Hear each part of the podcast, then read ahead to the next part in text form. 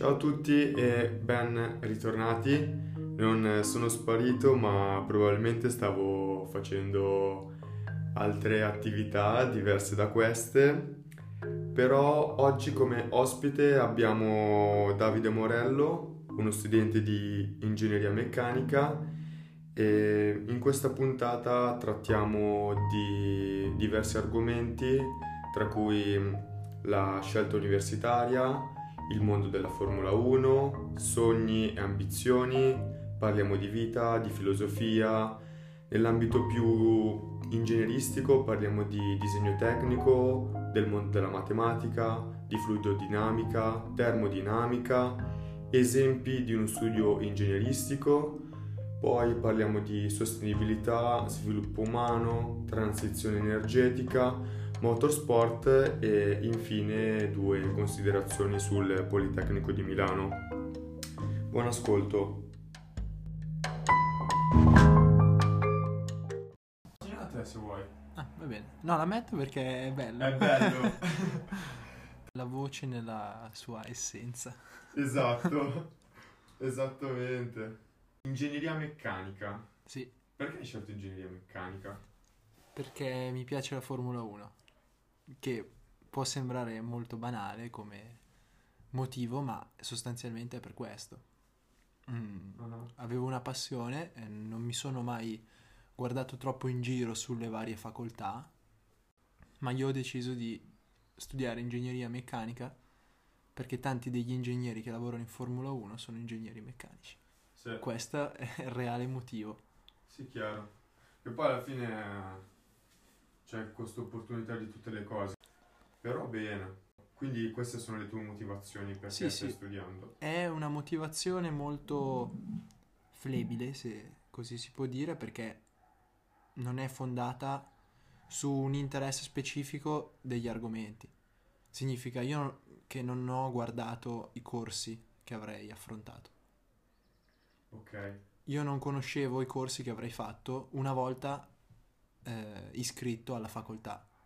Mm-hmm. Non li conoscevo. Il primo semestre, quando sono usciti gli orari, era agosto, mm-hmm. io ho scoperto che corsi avrei fatto, ma eh, prima di iscriversi, tendenzialmente, uno studente guarda quali corsi andrà a affrontare. Si sanno già tutti e tutte le persone che ho incontrato poi nei primi giorni dell'università, eccetera, sapevano già quello che avrebbero studiato. Te no? Io no, mh, mm, perché sulla fiducia, eccetera, poi sei anche più piccolo, diciamo. Mm-hmm. Le tue scelte le prendi con meno responsabilità, meno conoscenza di quello che, che sarà il futuro. Uh-huh. E così è stato. E devo dire che è andata anche bene perché al momento, terzo anno, sono contento delle cose che sto studiando. Ti aspettavi questo di ingegneria, dello studio di ingegneria meccanica? Tipo il primo anno, il primo semestre c'era un corso di disegno tecnico, sostanzialmente disegno tecnico, che non pensavo, non avevo mai pensato che avrei potuto trovare, sinceramente. Però in realtà è la base della comunicazione delle idee di un ingegnere è il disegno. Disegno tecnico. Cioè nel momento in cui tu uh-huh. progetti qualcosa, vuoi comunicarlo, come lo comunichi? Come un professore quest'anno ci ha anche spiegato perché si fanno le tavole, cioè i disegni 2D dei pezzi. Perché quando tu devi andare a presentare un pezzo, com'è che te lo porti dietro? Com'è che fai vedere varie, eh, vari punti di vista? Uh-huh eh, dell'oggetto che ancora non esiste perché vorresti progettare. Ti porti dietro i tuoi fogli, sui tuoi fogli c'è il disegno. Wow. Quindi il disegno è la base della comunicazione dell'idea. Ma cartaceo e digitale? Praticamente dal prodotto 3D che si modella con i software, eccetera, mm-hmm. al momento con, tutti, con tutte le funzionalità e appunto i software che abbiamo, riusciamo a automaticamente a creare la tavola. Ok. Non disegnata a mano. Poi sì. l'ingegnere deve saper Stampata. disegnare. Stampata, esatto. Quindi il disegno è perfettamente, eh, eh, riproduce perfettamente il modello 3D sì. che è stato realizzato, cioè, sì. ossia il progetto. E eh, Per quanto poi l'ingegnere debba saper disegnare a mano. Infatti parte di quell'esame di cui ti parlavo del primo anno eh, era anche un disegno a mano di un pezzo. Quindi te adesso sai disegnare un prodotto a mano discretamente bene? Cioè volendo? Mm, sì. Allora, e poi esistono varie difficoltà. Nel senso, il disegno a mano di un prodotto, di una, si dice assieme, praticamente. Mm. Immaginati eh, un albero, come ti dicevo qualche giorno fa, un albero collegato a una struttura attraverso dei cuscinetti, sì. attraverso delle ghiere, sono componenti. Sì. Messi tutti insieme eh, costituiscono il cosiddetto disegno d'assieme. Ok. Ossia un disegno che non è monoprodotto. Non, non c'è solo la rappresentazione dell'albero, ma di tutto, eh, di tutto l'insieme insieme. di quei componenti che lavorano insieme uh-huh. nel... Questo insieme di organismi. Di, esatto, esatto. E rappresentarli a mano è complessissimo. Certo. È complessissimo. Certo. Poi, Poi nel momento in cui uh-huh. l'ingegnere deve lavorare in un determinato intervallo di tempo, nel modo più efficiente possibile, per soddisfare un cliente, per soddisfare chiunque affidi il lavoro, è logico che deve farlo nel modo migliore e più veloce possibile. Sì, quindi magari ti basi prima sul formato digitale con i software, poi sfrutti le, le potenzialità che, che ci che sono. abbiamo adesso. Esattamente. Quali sono i disegni, bene o male, che passano sotto gli occhi di un ingegnere meccanico? Qualsiasi disegno che rappresenta organi, okay. per esempio di trasmissione, okay. il disegno di un motore. Disegni di eh, valvole, eh, turbine. Wow. Comunque tanto la parte macchina, quindi meccanica, cioè ci sta a pennello. È troppo interessante perché tutto, tutto il settore industriale, tecnologico in generale vede la macchina e l'uomo. Tra l'altro io volevo dirti tipo di che cosa ti sta interessando attraverso tuo, i tuoi studi? C'è magari qualche macchina che ti sta piacendo di più da analizzare o qualche studio di qualche studio che ti ha impressionato? Eh, allora, sinceramente non ho mai sperimentato veramente cosa significa essere un ingegnere meccanico. Perché tanti ragazzi con cui parlo magari hanno lavorato in un'officina, hanno messo, come si dice, le mani in pasta mm-hmm. nel mestiere eh, io non avendo mai avuto a tutti gli effetti questa, questa infarinatura, ho sempre... Eh, cioè ho pensato qualsiasi cosa eh, mi, mi, trovassi davanti nel mio to- nel corso di studi, l'avrei affrontata, come si dice, a, come un foglio bianco. Ok. Eh, qualsiasi cosa avessi imparato l'avrei scritta su questo foglio e così l'avrei conosciuta da zero. Sì. E poi in base a quanto imparato, a quanto scritto, mi sarei orientato poi per il futuro. Okay. Quindi eh, al momento ci sono dei corsi che mi piacciono più di altri e che mi sento di aver imparato più di altri. Per esempio? Per esempio un corso che si chiama Meccanica dei fluidi o Fisica tecnica. Wow.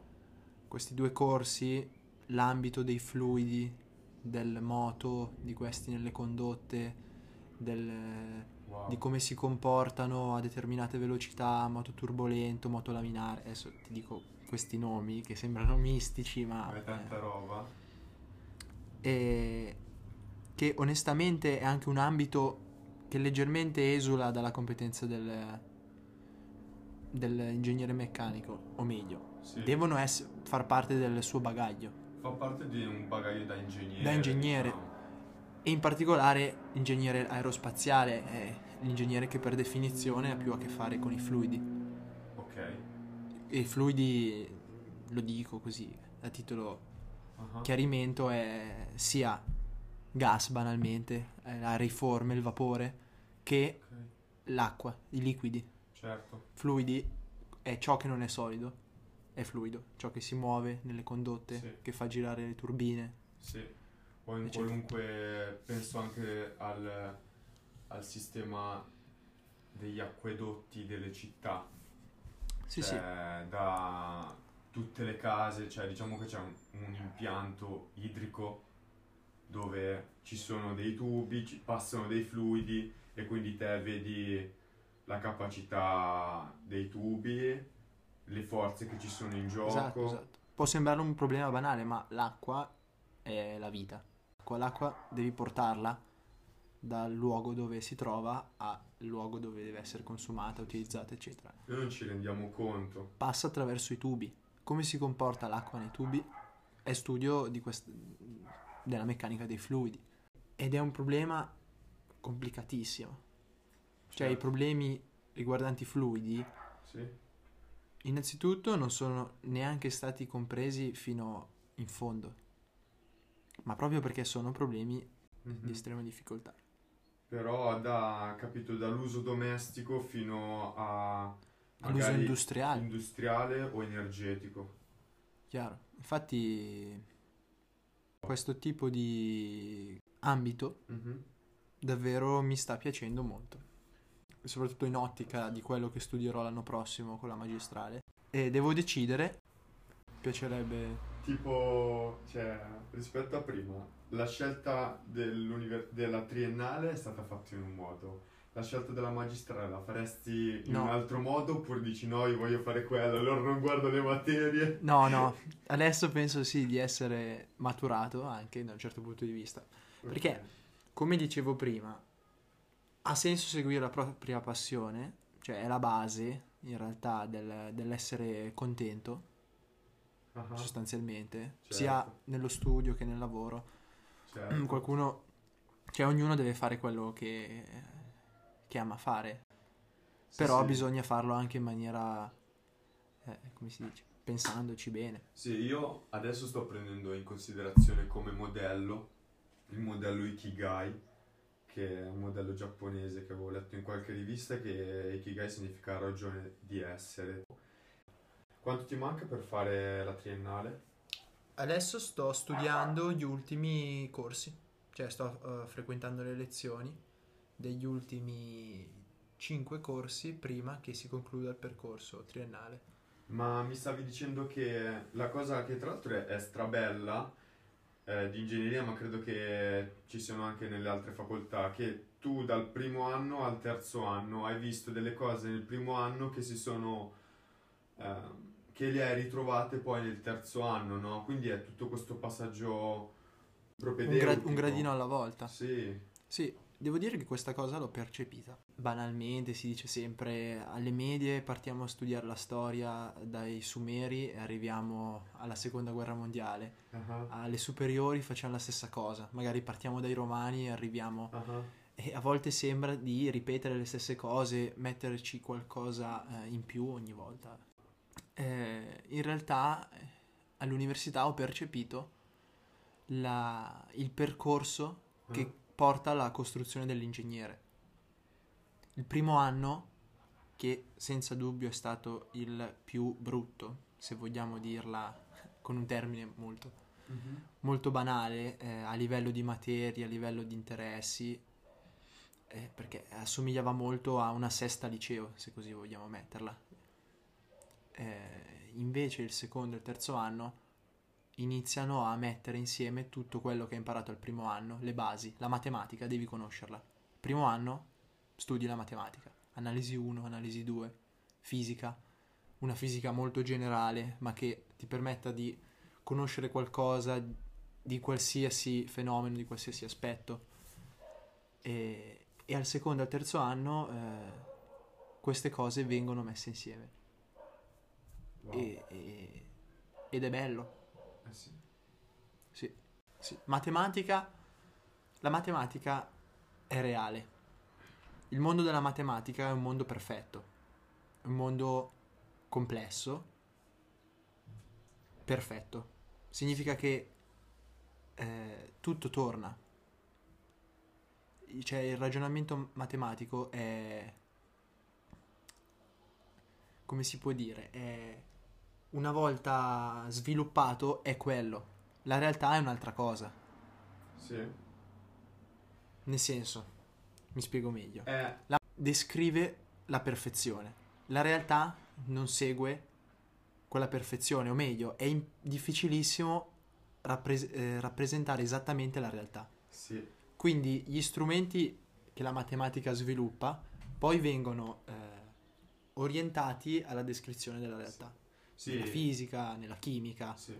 Cioè, la matematica è quel linguaggio che significarci il più possibile la realtà. Esattamente. La, mm, mi ricordo che al liceo, una volta, durante l'ora di filosofia, Esatto. stavamo studiando Galileo e la nostra professoressa ci aveva chiesto se noi pensavamo che la realtà fosse scritta in linguaggio matematico, Ok. ossia che la matematica fosse intrinseca alla realtà, oppure che l'essere umano utilizzasse la, real- la matematica per descrivere la realtà. E l'ingegnere fa esattamente questa seconda cosa. Esatto. Sfrutta quello che sa della matematica per descrivere, approssimando, semplificando Sì. la realtà. Infatti, sì, c'è anche un discorso filosofico, nel senso, i- gli antichi filosofi, nel senso, conoscevano bene la matematica, comunque volevano che i loro alunni, diciamo, conoscessero molto bene la matematica per forza di cose, appunto. Mm. Quindi adesso te, diciamo, da ingegnere utilizzerai la matematica e modelli Matematici. matematici per ehm, un possibile modello di realtà. Esattamente. Matematica declinata in base alla situazione, Sì. che è quello che fa l'ingegnere. L'ingegnere deve badare al sodo. Eh, questo è il discorso. La, la realtà è questa, l'essere umano vive la realtà, nel- nella realtà ci sono i suoi bisogni e le sue necessità. L'ingegnere è colui che crea delle soluzioni per risolvere i problemi reali. Quindi, per quanto un modello matematico sia bello, eccezionale, perfetto Sì. nella sua elaborazione, l'ingegnere da quel modello prende quello che gli serve.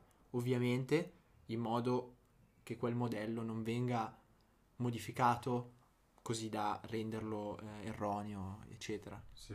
Però l'ingegnere deve fare un lavoro di sintesi per descrivere la realtà, risolvere i problemi, Esatto. eccetera.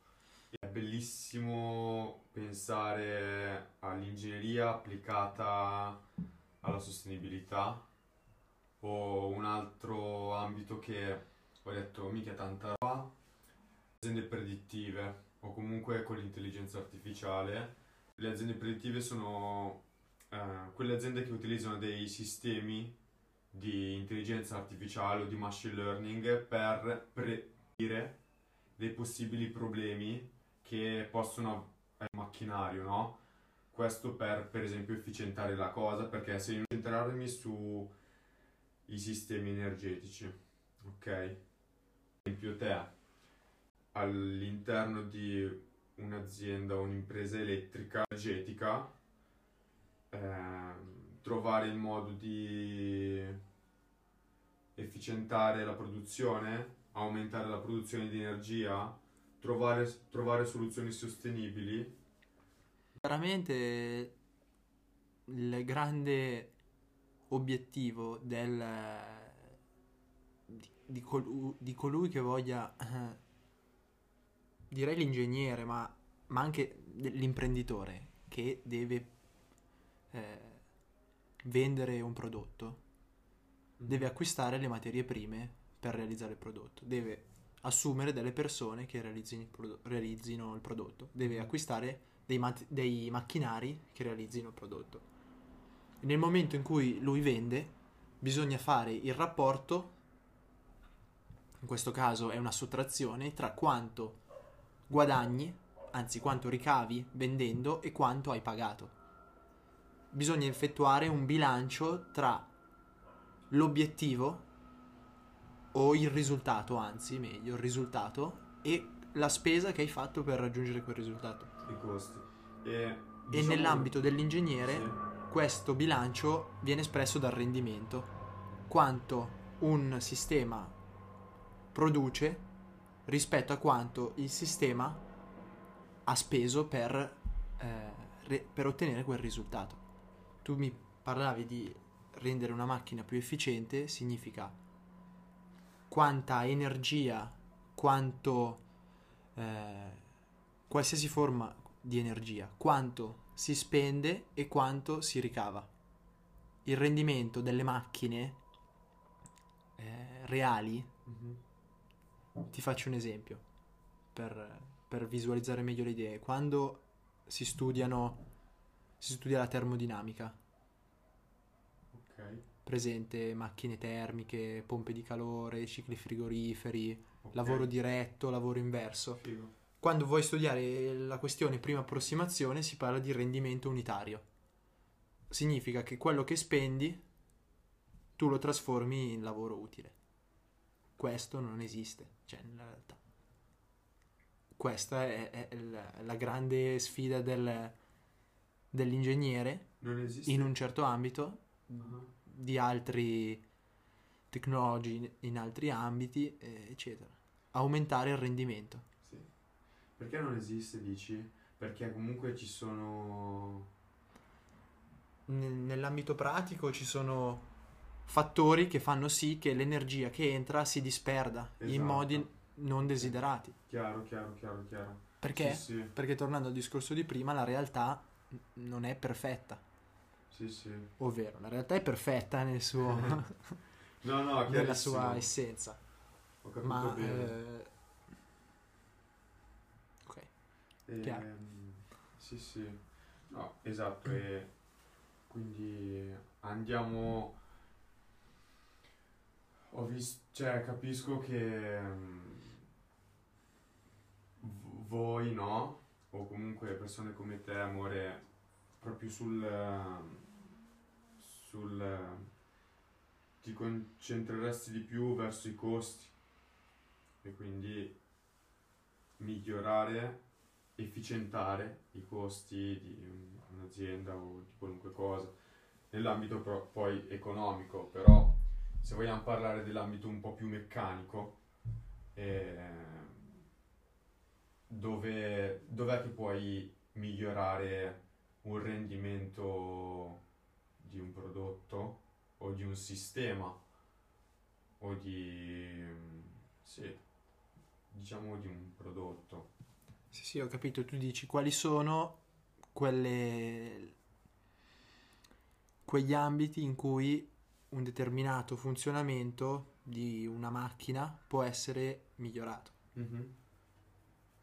Sotto l'aspetto chimico, se pensiamo alla reazione chimica che avviene all'interno di questa macchina, sotto l'aspetto geometrico, se pensiamo all'ingranaggio che si ingrana perfettamente, un ingranaggio composto da ruote dentate che si ingranano perfettamente. Sì. Eh, Chiaramente adesso siamo a un livello tecnologico eccezionale. Mai visto prima. Eccez- esattamente, perché è un, cre- è un crescendo. Per quanto l'uomo, purtroppo, di questi tempi non dimostri di essere eh, estremamente eccezionale, estremamente intelligente, eh, lo sviluppo tecnologico è, eh, va verso l'alto. È uno sviluppo. Sì. E chiaramente se tu mi chiedi dove puoi andare a migliorare determin- i rendimenti delle macchine reali, i rendimenti de- di certe operazioni, eccetera, io, io non lo so. Okay. Perché siamo già a un livello eccezionale che sicuramente verrà migliorato. Mm-hmm, chiaro. Ma... Con, però per esempio, un esempio sarebbe magari trovare il materiale migliore, trovare... Esatto. Ok. Avevamo fatto un corso, uh-huh. frequentato un corso il primo anno che si chiama Metallurgia. Il mio professore eh, ci aveva raccontato che diversi anni fa era stato sviluppato un materiale che eh, avrebbe dovuto ribaltare il mondo del, delle, delle costruzioni, cioè il mondo... Wow, di che materiale si trattava? Non me lo ricordo, Non sinceramente. Ah, Però il discorso è questo, che Sì, tu cerchi di sviluppare qualcosa che duri tanto, migliori, eh, migliori la situazione in cui quel materiale deve operare e poi non è detto che sia così. Si tratta di sperimentare, sperimentare, sperimentare, scoprire, sviluppare. nuovi materiali, nuovi anche fonti energetiche, che ne so. Eh, Ehm, Per esempio, adesso che siamo in un periodo di grande crisi energetica, un nostro professore del, di, di questo semestre, del corso che si chiama Macchine, ha, ha voluto fare una lezione per illustrarci lo scenario energetico mondiale italiano, cioè per spiegarci l'energia. Noi la consumiamo, ma quell'energia da dove arriva? Come la produciamo in modo rinnovabile? Dalle centrali nucleari, dal gas, dal carbone. esportato, esportazioni. Esatto, chi ne produce tanto, chi ne consuma tanto, il che è interessante perché perché obiettivamente si scoprono cose che non si sapevano. Per esempio, io ho sempre è vero che sono abbastanza autocritico, però ho sempre pensato che l'Europa per quanto per quanto continente tutto sommato estremamente sviluppato, l'Europa è estremamente sviluppata. Poi se sotto diversi punti di vista, Sì, cioè lo sviluppo dell'Europa è arrivato prima dello sviluppo del, del sud-est asiatico. Quindi l'Europa è già pronta a, un, a una grande transizione verso l'energia rinnovabile. Non conoscendo le situazioni energetiche di tutti gli stati, io ho sempre pensato e ho sempre sentito dire sì, le- l'Europa deve muoversi verso un eh, maggior, maggior produzione, maggior consumo di energie rinnovabili ma non sapevo quale fosse la reale situazione in Europa. E obiettivamente dai dati che il nostro prof ci ha illustrato, è evidente come l'Europa rispetto a altre regioni del mondo sia, stia andando nella direzione giusta. E è un bene, si può fare si- sicuramente di più, sì. a partire dal cittadino, diciamo. Sì. Eh. Ehm, Che dati ti ricordi riguardo l'energia globale o anche della situazione italiana? È impressionante come eh, nel sud-est asiatico le energie rinnovabili non siano così eh, preponderanti rispetto ad altre forme, per esempio eh, il consumo di carbone. In Cina ancora estremamente utilizzato. Ok. Questa è una, quest- eh, questa è una questione brutta da dire. Questa situazione Sì. è delicata perché questi stati in via di sviluppo come la Cina, l'India dicono ma noi ci stiamo sviluppando così come avete fatto voi in Europa te- tempo Uh, fa. Perché adesso noi non dovremmo farlo? Perché noi non dovremmo... Svilupparci eh, sì, perché do- noi dobbiamo arrestare il nostro sviluppo per badare alla sostenibilità, cosa che voi non avete fatto anni fa. anni fa. Eh, c'è un conflitto di interessi globale. Esattamente. Per quanto mm, il nostro professore, perché in quel momento eh, in cui ci raccontava queste cose, lui era eh, la fonte di cui assolutamente ci fidiamo, eh, ci raccontava come in realtà la Cina abbia anche intrapreso dei, dei passi importanti nella direzione della sostenibilità. Per quanto comunque il consumo legato al- alla produzione di energia tramite il carbone sia ancora clamoroso. Dai. Come l'energia che, eh, che viene prodotta in eh, Russia dipende in maniera incredibile dal gas. Adesso Ok. Noi lo sappiamo perché consumiamo il gas che viene dal- dalla Russia Sì. e così è. Parlavi prima di fluidi, anche il gas, anche il metano, intendevi come fluido? Sì, sì, sì, E quindi, per esempio, i gasdotti esattamente, portano... esatto. Sono quei bisogni che noi diamo per scontati, ma in qualche modo, eh, in qualche modo questi trasporti sono organizzati. Qualcuno avrà dovuto pensare come si muove il gas, come si muove il metano nei, nei gasdotti. Esatto. Poi sinceramente una cosa che a me ha sempre impressionato, anche la fogna. Cioè questa rete fognaria che passa sotto le nostre case che noi non vediamo. In questo mondo in cui siamo davvero tantissimi, ci sono tantissime case, tutte collegate, la rete elettrica sì. è una cosa incredibile. Sì. La, la rete fognaria, infatti te l'ho detto all'inizio che è qualcosa di impressionante e, e te dicevi tutte queste reti qua, vedi dove ci sono le forze, cioè tu come fai ingegnere a, a capire dove ci sono le forze che colpiscono maggiormente eh, una situazione, cioè con dei modelli matematici, con, eh, come con degli studi, con delle formule. Sì, allora, la situazione viene studiata in modo analitico, ossia matematico, carta e penna, se vogliamo dirlo. Mm. Nel senso, un, ci si può focalizzare a livello locale su una situazione per iniziare a comprenderla. Ma poi lo sviluppo di teorie, eh, l'affermazione di principi, eccetera, mm. è fortemente eh, eh, basata sull'esperienza, essendo problemi difficilissimi, mm. che non possono quindi essere risolti con carta e penna bisogna fare tanti esperimenti.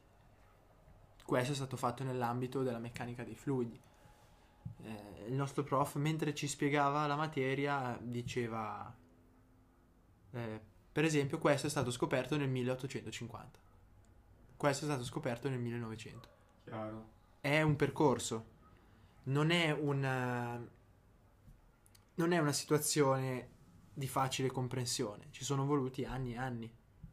Però ti basi sull'esperienza. Sull'esperienza, che è la base del metodo scientifico, è l'esperienza.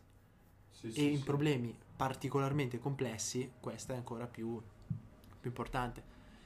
La matematica è servita al, all'ingegnere che si è occupato, ma l'ingegnere dico in modo molto nebuloso dell'ingegnere di tantissimi anni fa, di cento anni fa, la matematica serve per trovare delle scorciatoie agli esperimenti significa elaborare il problema, gestire il problema da un punto di vista mate- ma- matematico, mallearlo, renderlo più facile da tenere in mano, più facile da guardare sì. e poi, applica- poi eseguire degli esperimenti per studiare, per capire come va la, la situazione. La matematica è il mezzo, poi l'esperienza è un altro mezzo e si ottiene il fine. Sì, certo. Ehm, problemi, cioè per dirti,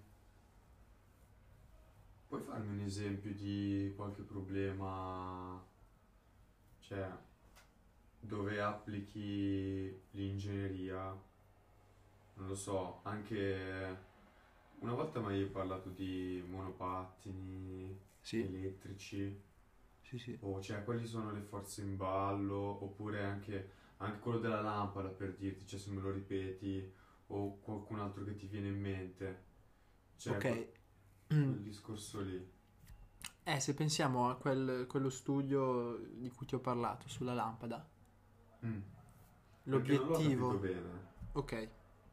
Allora, tu pensa ad una lampada una di quelle, eh, questo modello si chiamava Nazca Loris, io non l'avevo mai sentito.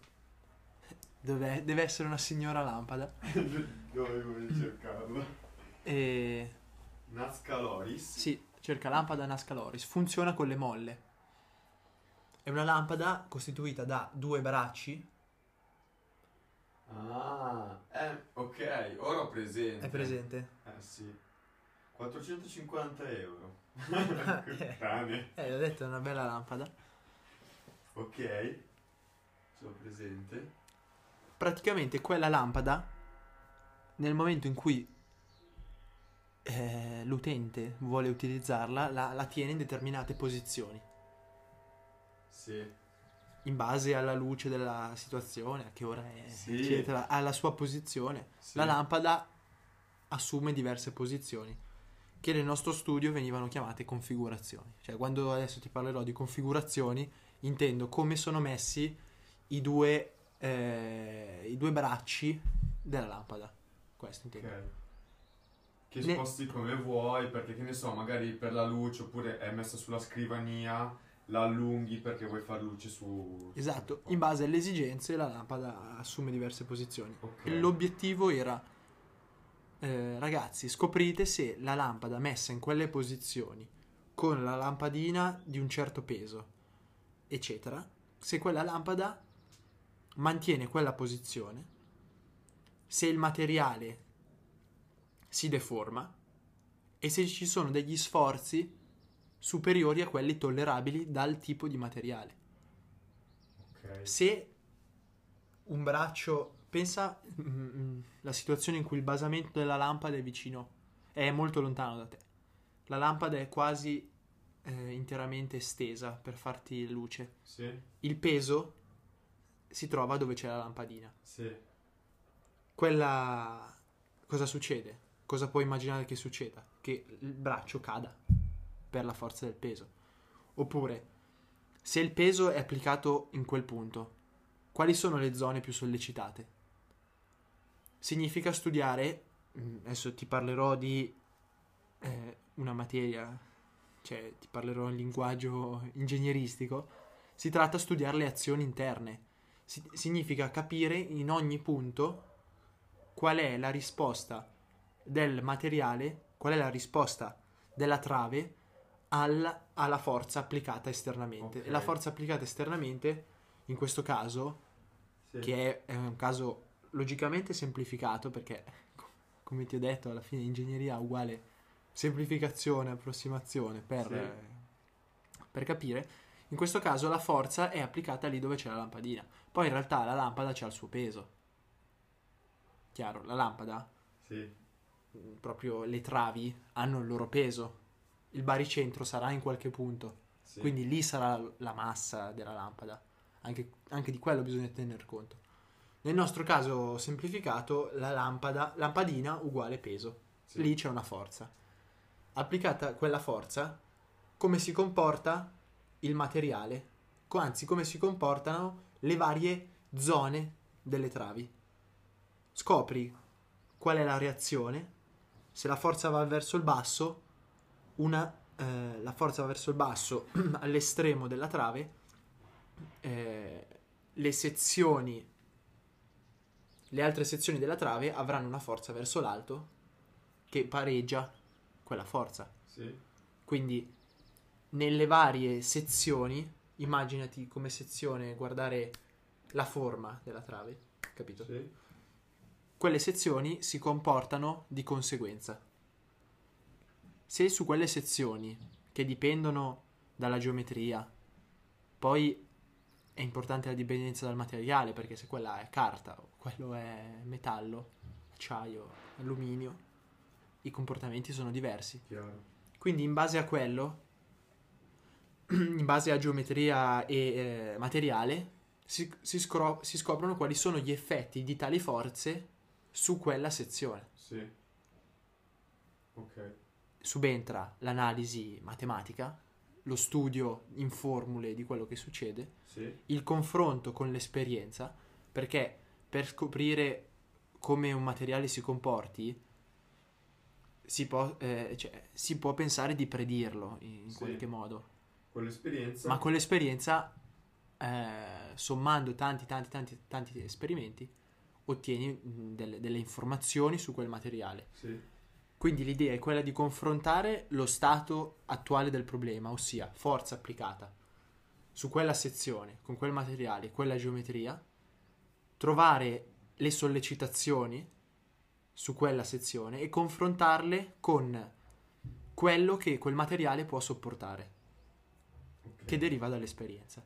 Da quel confronto si scopre se la lampada resisterà o non resisterà. Okay. Questo è quello che noi dovevamo fare. Sì quindi eh, i risultati che avete trovato Sì, è che la lampada... eh, adesso non mi ricordo quali erano le posizioni, ma c'era una di queste, quattro ne abbiamo studiate, di, qua- di quattro configurazioni. ok In una di queste una sezione era molto sollecitata, ok più del- dello sforzo ammissibile, e l'idea era quella di trovare delle contromisure per ridurre quel- quello sforzo.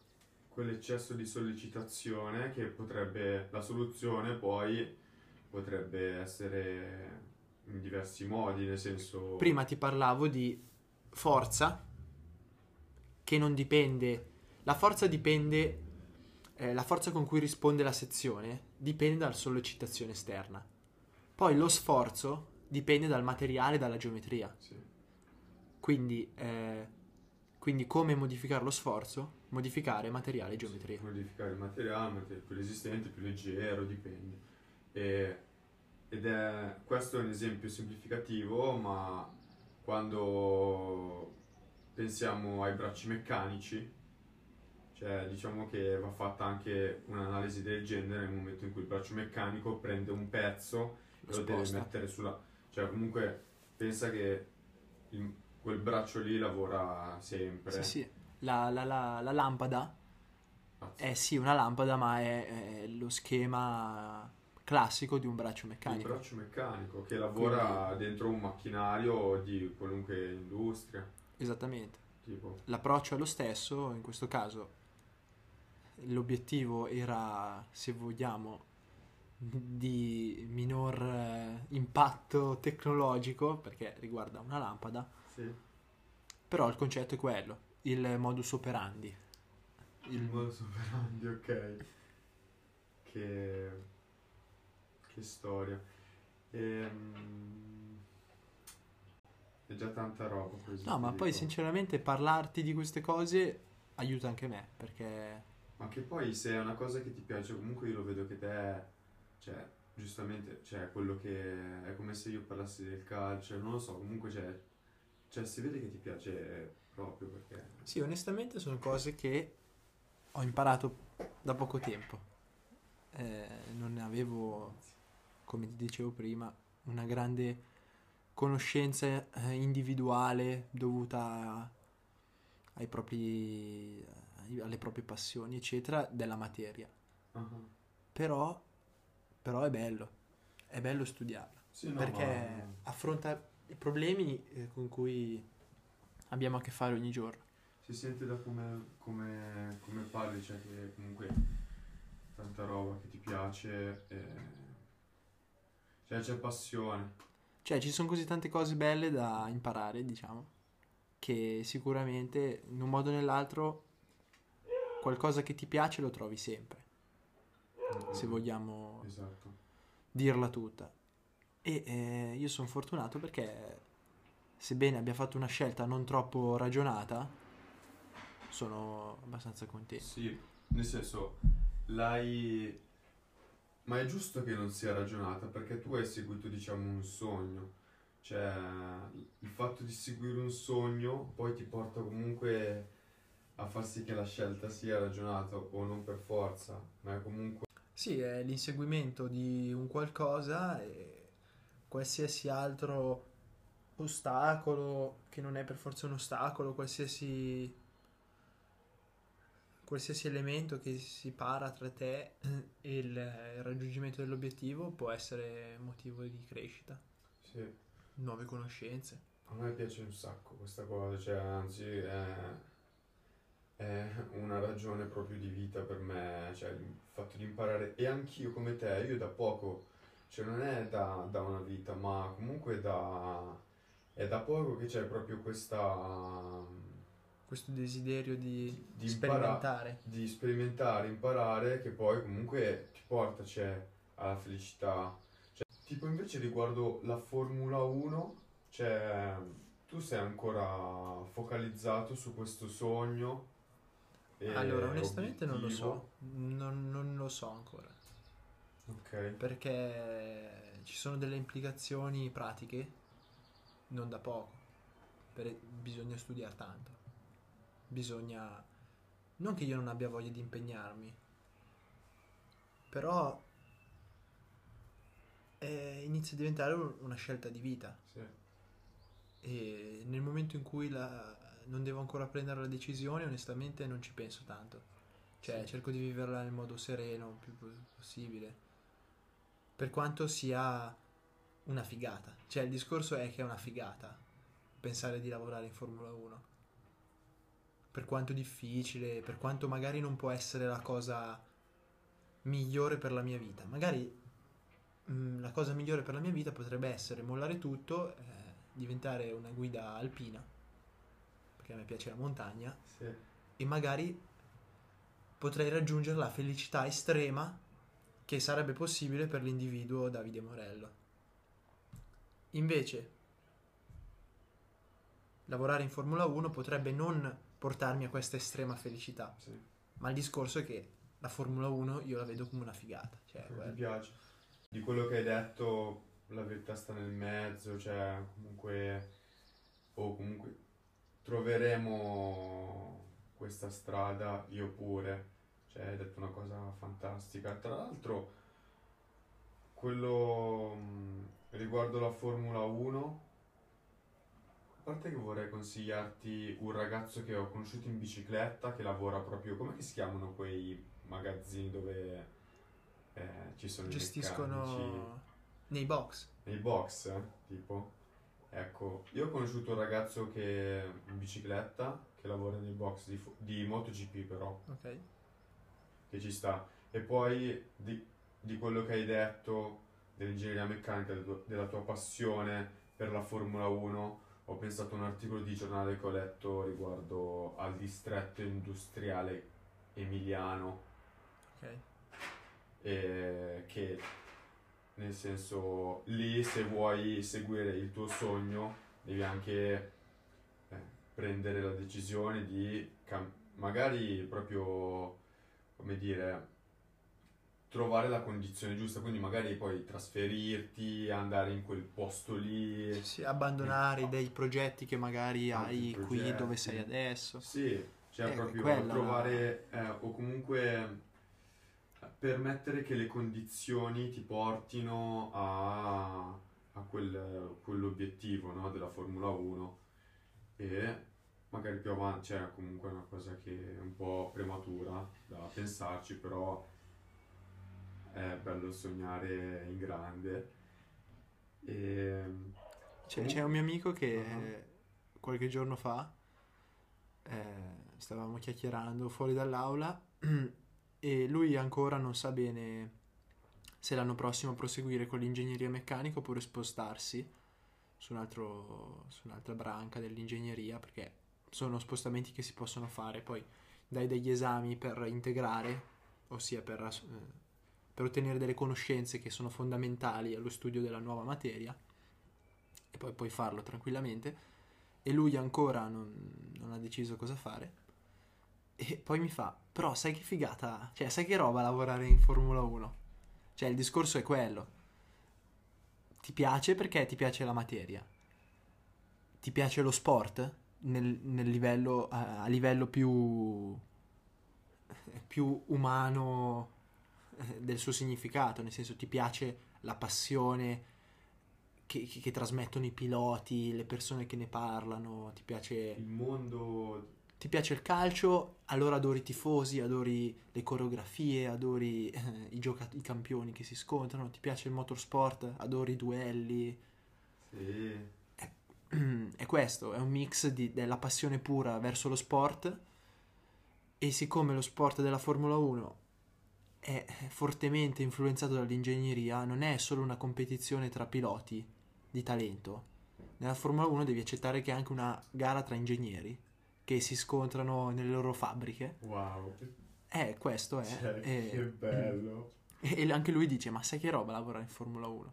La passione, cioè, veramente un discorso aulico, cioè, altissimo, altissimo, altissimo. E, vabbè, comunque prima volevo dirti che tutto, diciamo, il distretto emiliano si stava spostando verso i motori elettrici. Questa è stata... Si va in questa direzione. Sì, è un articolo di giornale che tra l'altro avevo anche conservato, alcuni articoli li conservo. E, um, si muovono verso motori elettrici e continuano comunque a salire di produzione, ricavi, cioè è un mondo in cui non sta trovando tanta crisi, nonostante tutta una situazione del genere, o anche magari la transizione da motori termici a motori elettrici, cioè non sarà neanche così cioè, pesante come transizione, perché no, loro è... sono all'avanguardia. Sì, sì. Penso. Ma eh, questa è una bella sfida, diciamo, del nostro presente. Poi adesso magari avrò detto che sono un ingegnere, che ancora non lo sono, però eh, per gli ingegneri la sfida è abbinare le, le necessità de, dei clienti, eccetera, delle persone che possono comprare le cose, ma le necessità del nostro pianeta, perché per non distruggerlo, per non eh, inquinarlo, esatto. eccetera. E quindi sarà, non dico un'incognita, ma la, la direzione è quella lì del motore elettrico. Mm-hmm. Ma le problematiche legate al motore elettrico non sono neanche così banali. Esatto. Perché comunque eh, le batterie, lo smaltimento, lo, l'utilizzo di energia elettrica, se tanti collegano le proprie macchine alla rete elettrica, la rete elettrica deve essere potente, cioè deve, esatto. deve soddisfare la richiesta. Come si produce energia elettrica? Allora torniamo al problema di prima. Prima, esatto. Quindi eh, non Ma... è così banale la, la, la, questione. Ma la Formula E, te cosa ne pensi? Dato che comunque te sei un appassionato, cioè Formula 1 sei, è il tuo sogno, comunque sei un appassionato. Sì, poi la Formula 1 è, come si dice, è, è l'apice della scala del motorsport. È la Formula 1 o la MotoGP, che tu sia su due, quattro ruote. Mm-hmm. E...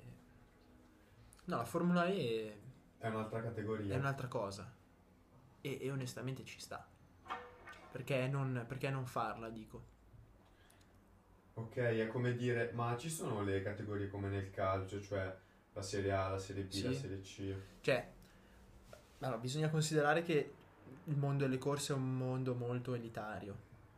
Nel senso, in Formula 1 arrivano dei campioni incredibili. Chiaro.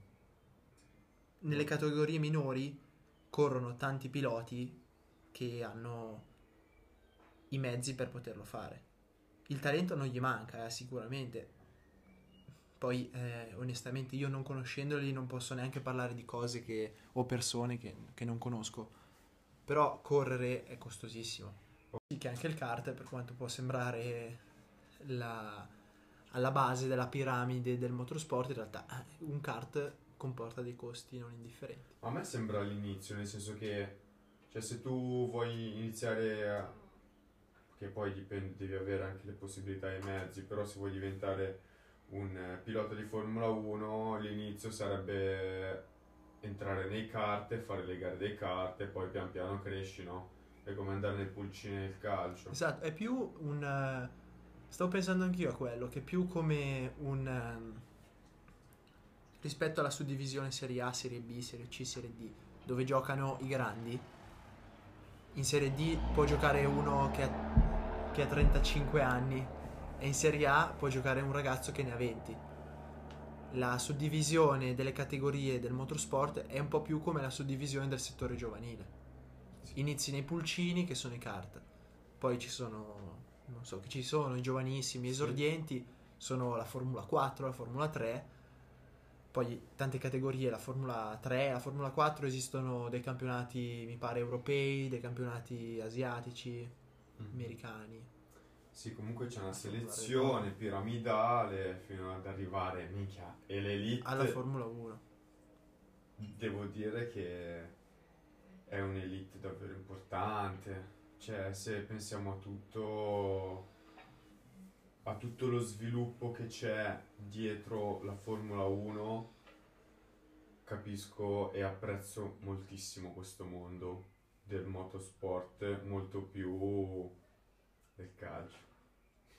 Eh, guarda, purtroppo mi sto rendendo conto come in realtà anche in Formula 1 eh, non sia tutto così rose e fiori, Chiaro. così etico, così cito economia civile, il podcast. Così è andato a sentirvelo. Eh, sì. c'è, c'è dello sporco, e purtroppo. Però sai co- allora ti dico co- cosa mi è venuto in mente che allora prima hai detto una cosa bellissima che magari il motorsport con la Formula 1 è il talento dei piloti assieme all'ingegneria e al talento dell'ingegneria. Il calcio mi sembra più un gioco di talento sportivo fisico e finanza. C'è la finanza, quindi c'è finanza e calcio, ingegneria e macchine, per esempio. E Ma perché intendi un po' che il giocatore è, è come la merce di scambio dell'imprenditore che è il presidente? Sì, penso sì, che poi c'è anche proprio una parte economica.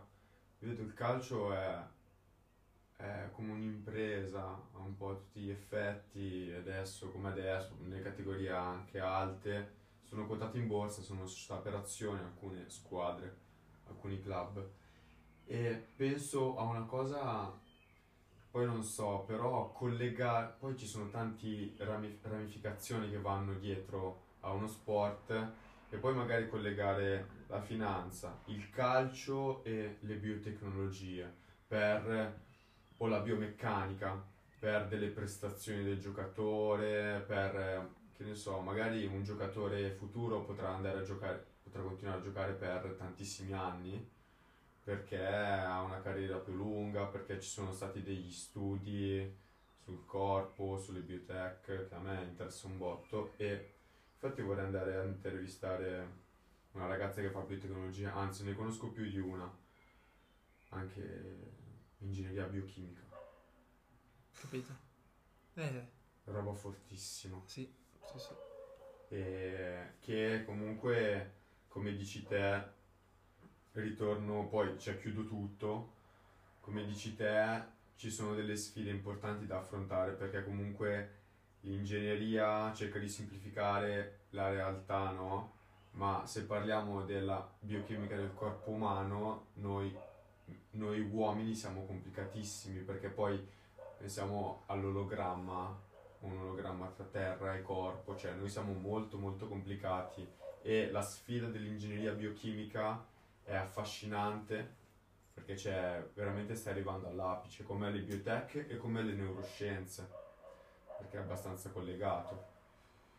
E fare scoperte su quest'ambito qua può portare davvero a uno sviluppo dell'uomo importante per una magari soltanto per una piccola parte di noi umani, a quelle elite, a quelle speciali elite che può permettersi di fare questo, perché poi il resto del mondo non può, perché ci sono conflitti di interessi immensi, come stavamo dicendo prima, quindi figurati i paesi in via di sviluppo di adesso, però altri interessi in altri contesti territoriali invece questi interessi ci sono e sono anche forti perché finanziano. E vediamo, sono molto curioso, cioè su questa parte qua veramente ci sbatto la testa. Sì, sì. È incredibile. Wow. Incredibile. Perché ma... l'essere umano cioè, l'ha dimostrato che sa fare delle cose incredibili. Spaventose. Sa fare delle, sì. delle cose assurde. Abbiamo collegato un sacco di cose. Cioè, que- questo qua finale, non so, dopo il tuo discorso mi hai fatto, capito, ragionare, ecco perché sono... Cioè, questo sì, lo faccio anche perché comunque a me migliora un pochino. Sì, sì. Bellissimo. Poi eh, abbiamo eh, chiacchierato. Poi, sì. eh, non c'è come chiacchierare in tranquillità per imparare. Così, bellissimo. Gli, gli spunti. C'hai anche, anche un, una bellissima vetrata qua. Bello. Quelle case sono nuove, suppongo, no? Sì. Prima magari vedevi tutto diverso. Sì, quando avevamo costruito questa casa qui, poi dopo non c'era più niente. Eh. Cioè, prima eravamo noi quelli che sono venuti a a oscurare la vista ad altri. Sì. È sempre così. E poi l'uomo cambia il territorio, è, è capace di cambiare il territorio fino al peggio. Bisogna capire che noi siamo ospiti di questo mondo. Eh sì. E questo dipende adesso da noi. Cioè, abbiamo noi in mano il mondo, il mondo del futuro. E t- da ingegnere un po' lo, lo, sento questo peso. Perché a volte eh, così il prof racconta qualcosa, magari che esula anche un po' dalla lezione, e tu pensi Madonna, se facessi io quella scoperta, quell'invenzione, fa- farei tipo una barca di soldi, dici, capito? Però certo. eh, esistono anche delle responsabilità nei confronti del pianeta. Certo. Se una volta si ragionava così, adesso non lo si può più fare, giustamente. Perché? Non ho capito. Una volta si ragionava così, adesso se pensi al boom eh, delle costruzioni dopo la seconda guerra mondiale, il sì. famoso boom economico sì. eh, in Italia, un periodo che ha dato sicuramente non saremmo lo stato che siamo adesso senza quello sviluppo economico e anche da un punto di vista di valori positivi, nel senso eh, tutto quello che abbiamo conquistato, tutto quello che siamo adesso lo dobbiamo al nostro passato e così come le, cose belle, anche quelle brutte, derivano dal nostro passato. Sì, chiaro. Però è evidente come in quel periodo, e questo è agli occhi di tutti, siano state fatte cose eh, non... Eh, non sì, c'è diciamo... stato un progresso ma allo stesso tempo anche un regresso. Intendi sì intendo che tu puoi fare la cosa eh, che faccia bene a te stesso ma che non è il bene di tutti. Mm un trade-off. Se costruisci, se costruisci, delle case eh, su degli argini dei fiumi, logicamente tu vieni pagato per farlo, paghi, eh, vieni pagato, ti entrano più soldi, sei sì. più ricco, sei più felice, non lo so questa, questa cosa. Eh, no? uh-huh. Potresti ottenere, comprare più cose che ti rendono felici, eh, felice, ma poi quelle case crollano, le persone muoiono e allora non hai fatto la cosa eticamente giusta è questo. Eh, bisogna... Nel senso, il pianeta è stato abbastanza sfruttato. Anche troppo fino adesso e... Ecco perché adesso abbiamo in mano una sfida importante. Bisogna svilupparsi, ma farlo nel modo più, meno impattante possibile. È sì. questo. E... Quindi, guarda, mi fa piacere che tu la pensi così e tu sei una risorsa importantissima, specialmente perché sono ingegnere e poi del Politecnico. Cioè, vuoi dirmi qualcosa del Politecnico? Cioè, il Politecnico ha un ruolo, è una delle, univers- delle università più quotate. Quotate.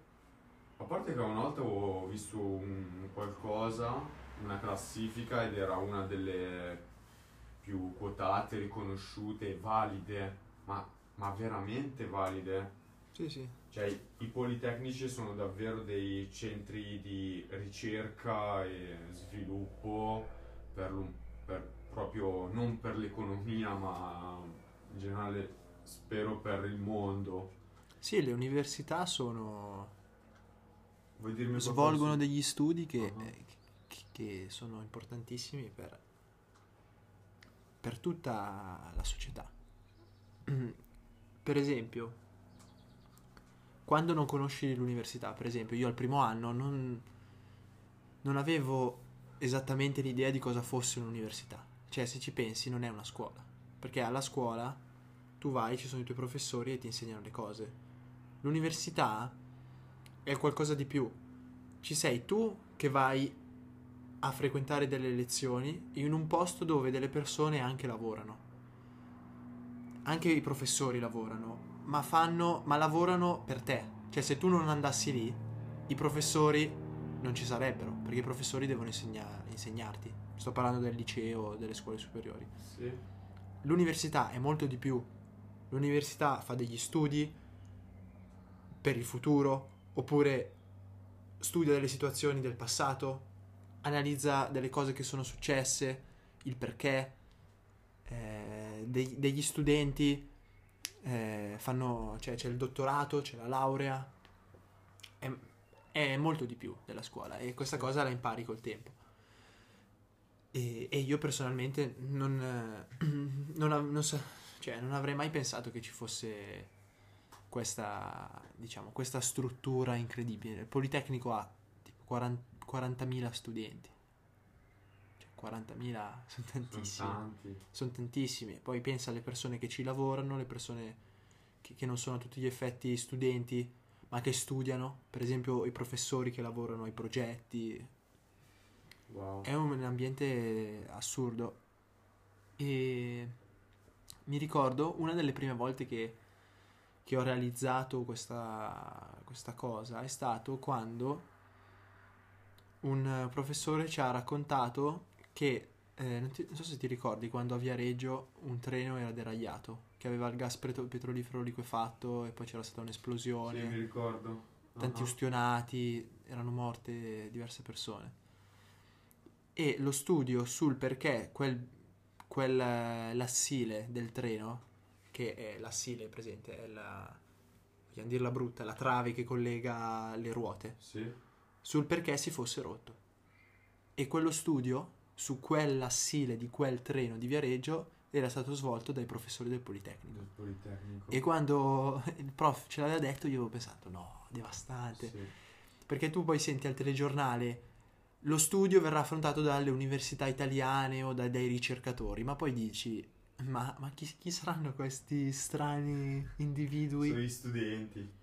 Sono gli studenti che sono cresciuti, che magari fanno dottorato, sono nel team con i propri professori e studiano queste cose. O, o, oppure sono i, i professori che delegano agli studenti delle... Chiaramente gli studenti di corsi avanzati, certo. nel senso sono problemi che vengono affrontati dai professionisti perché in questo caso sono morte persone. Certo, è un problema importantissimo. Senso, magari quello studio lì, allora, il caso, un fatto, cioè un fatto proprio porta, vabbè adesso senza andare al, alla parte dell'informazione, però il caso eh, poi arriva allo studio, al Politecnico, poi magari quello studio lì va fatto va fatto vedere a degli avvocati, che ne so, cioè comunque si muovono tantissime... Sì, entra pedine. tantissime...